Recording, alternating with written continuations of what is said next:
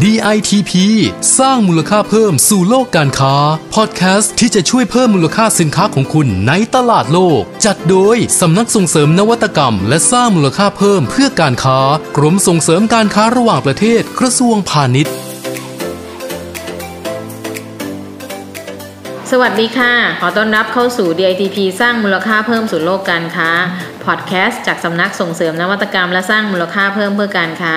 วันนี้นะคะเราจะพาทุกท่านไปเกาะติด Trend Report นะคะ กับดิฉันประภาบุรณศิริหัวหน้ากลุ่มงานแผนและส่งเสริมภาพลักษณ์ค่ะ ค่ะ และดิฉันสิริวัลนัทภูลวัฒน์นักวิชาการพาณิชย์ชำนาญการ กลุ่มงานส่งเสริมแบรนด์ประเทศด้านการค้าค่ะ คุณประภาคะวันนี้เราจะไป Trend Report กันใช่ที่ไหนค่ะดีคะแหมไม่ใกล้ไม่ไกลนะคะ คุณสิริวัลที่ประเทศออสเตรเลียนี่เองนะคะได้ซึ่งค่ะเทรนไปด์ที่ค่ะเราจะพูดถึงวันนี้นะคะ จะว่าไปแล้วก็ไม่ได้บูมแค่ในออสเตรเลียอย่างเดียวนะคะ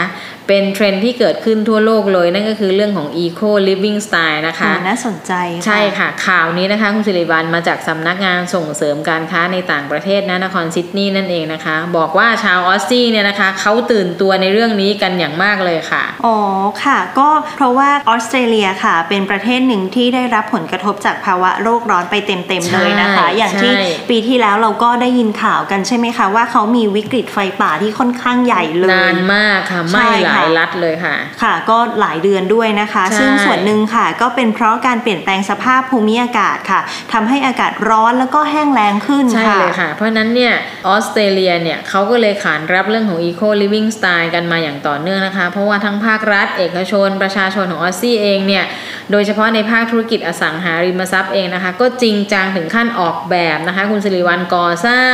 เลือกวัสดุแบบที่เป็นมิตรกับสิ่งแวดล้อมกันเลยนะคะอืมค่ะเพราะว่าเขาต้องการจะเจาะกลุ่มลูกค้า เป้าหมายที่ต้องการซื้อบ้านหลังแรก ซึ่งส่วนใหญ่เป็นกลุ่ม millennial นะคะที่ให้ความสำคัญกับเรื่องสิ่งแวดล้อม ซึ่งอยากจะอยู่ดีแล้วก็สุขภาพดีในสิ่งแวดล้อมนี้ไม่ไม่ทำลายธรรมชาติจากที่เขาเป็นอยู่อะนะคะคุณสิริค่ะวัลก็คนยุคใหม่อะเนาะคะซึ่งใช่ปัจจัยที่ทำให้กลุ่ม millennial ชาว Aussie เขาหันมาสนใจนะคะ ก็คือบ้านหลังนี้จะต้องเป็นเซลล์ sufficient home ค่ะค่ะหรือที่ว่าระดับการประหยัดพลังงานเนี่ยจะสูงไหมอืมมีการใช้ประโยชน์จากพลังงานธรรมชาติหรือเปล่าค่ะแล้วก็อีกปัจจัยที่สำคัญเหมือนที่คุณประภาบอกไปก็คือต้องเป็น healthier lifestyle ดีต่อใจดีต่อค่ะกาย เรียกว่าจะต้องดีพร้อมทั้งในเรื่องของสภาพแวดล้อมสิ่งอำนวยความสะดวกต้องครบครัน แล้วก็ที่สำคัญค่ะต้อง eco friendly ด้วยใช่ล่ะเพค่ะราะฉะนั้นนะคะ ที่อยู่อาศัยที่เขามองในในปัจจุบันเนี่ยไม่ใช่แค่เป็นมิตรกับธรรมชาติ หรือว่าดีกับสิ่งแวดล้อมอย่างเดียวนะคะค่ะใจและกายของเขาก็ต้องดีไปด้วยนะคะ ดูเหมือนว่าเรื่องเนี้ย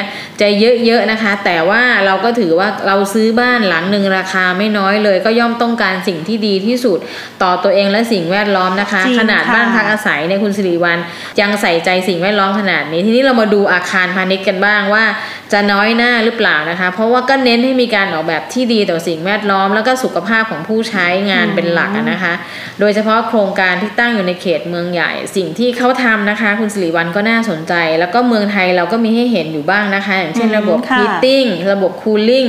คือการติดตั้งกระจกพลังงานแสงอาทิตย์แล้วก็สกายไลท์นะคะ คือเพิ่มสัดส่วนการรับแสงธรรมชาติ ระบบการหมุนเวียนอากาศภายในอาคารนะคะ แล้วก็การใช้วัสดุจากธรรมชาติดีที่คงทน หรือว่าการปลูกพืชสวนกินได้บนระเบียง หรือว่าบนดาดฟ้าที่เราเห็นกันในตึกสูงๆในประเทศไทยก็มีเหมือนกันนะคะคุณสิริอืวัลมน่าสนใจมากใช่เลยนะคะเลยค่ะค่ะ แล้วก็อย่างที่บอกไปนะคะ ก็ไม่ใช่แค่ว่าหลักการสวยๆเท่านั้นนะคะ แต่ว่าทำได้จริงค่ะค่ะ ก็อยากจะพาไปดูกันนะคะไม่ว่าจะเป็นตึก One Central Park นะคะอือหือที่มีการติดตั้งระบบการผลิตก๊าซชีวภาพเพื่อใช้ภายในอาคารค่ะหรือว่า Apartment Black Water Recycling นะคะ ที่อือหือเอาน้ำรีไซเคิลเนี่ยมาใช้ภายในอาคารอีกอือหือครั้งหนึ่งนะคะ หรือว่าตึก The General ค่ะ ใช้เป็นกระจกพลังงานแสงอาทิตย์เลยค่ะนะคะ รวมถึงอาคาร Green Skill Center นะคะ ก็มีการก่อสร้างด้วย Sustainable Material แล้วก็วัสดุรีไซเคิลนะคะ ค่ะเห็นไหมคะว่าจริงจังแค่ไหนลองคิดดูสิคะ ยังไม่หมดแค่นี้นะคะเพราะว่าค่ะซิดนีย์เนี่ย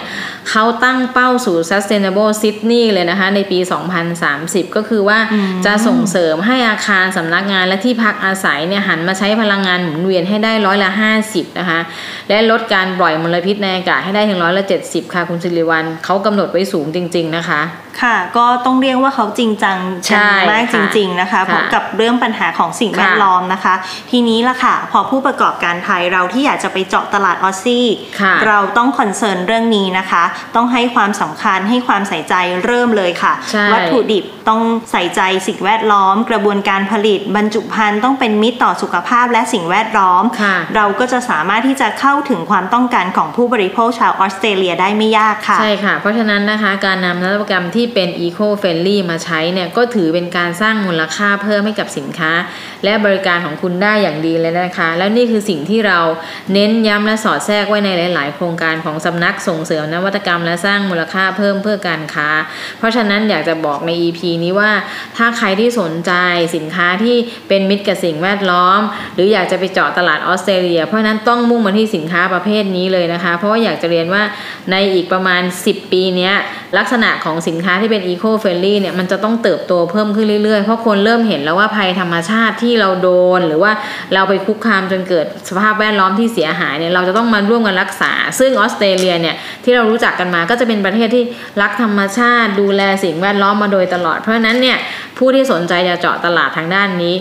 รีบๆเน้นๆมาพัฒนาตัวเองนะคะ แล้วก็มาเข้าร่วมโครงการของสำนักส่งเสริมนวัตกรรม และสร้างมูลค่าเพิ่มเพื่อการค้าอย่างต่อเนื่องและสม่ำเสมอนะคะ ท่านก็สามารถจะเข้าถึงและเจาะตลาดที่เป็น Eco Friendly ได้อย่างดีค่ะ ค่ะ แล้วก็สำหรับท่านผู้ฟังนะคะที่สนใจในเรื่องของ Trend Report จากสำนักงานส่งเสริมการค้าในต่างประเทศทั่วโลกแบบนี้นะคะ และเราก็ยังมีข้อมูลดีๆ อีกมากมายนะคะ อย่าลืมค่ะติดตามฟังนะคะ DITP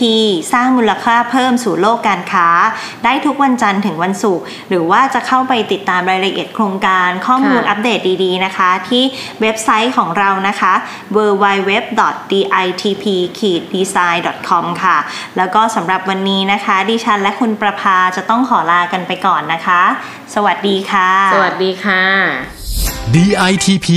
สร้างมูลค่าเพิ่มสู่โลกการค้า ติดตามข้อมูลข่าวสารและกิจกรรมดีๆ เพิ่มเติมได้ที่ www.ditp-design.com หรือสายด่วน